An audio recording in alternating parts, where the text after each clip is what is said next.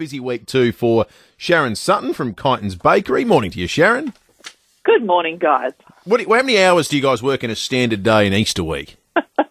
Um, we had staff last Tuesday, I think, who did 13 hour shifts, and there were a few 10 or 11s going around yesterday, and we don't normally week, work weekends. So it is absolutely manic here, but we want to get all those hot cross buns out for everybody this week.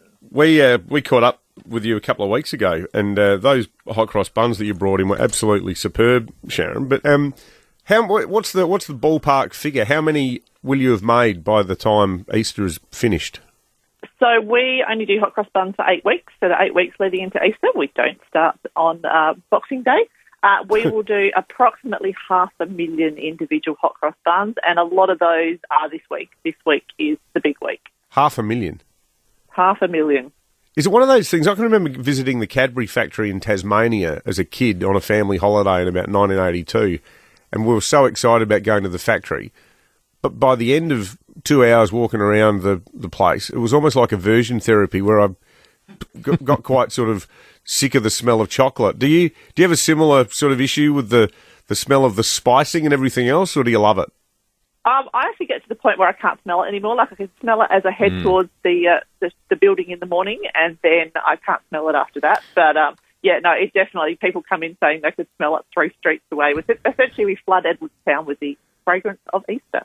What quantities are you buying some of these ingredients in? You know, how many raisins or how many, you know, how many. Uh, we go through about 18 to 20 ton of flour over that eight weeks.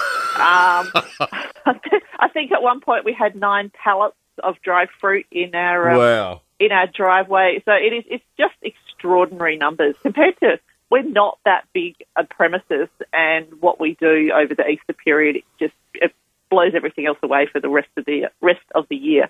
So um, we've currently we normally have about 11 to 13 permanent staff.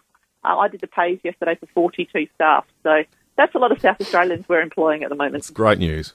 It's a great job you guys do. It certainly is. Yeah. Um, a lot of jobs right on it. We'll too. let, we'll let you get back to it, Sharon. Thank you for uh, to chatting with us in what is an extraordinary week for the wonderful Kyton's Bakery. Do a terrific job, Sharon Sutton from Kyton's. It's David Penberthy and Will Goodings, 6 to 9, 5AA Breakfast.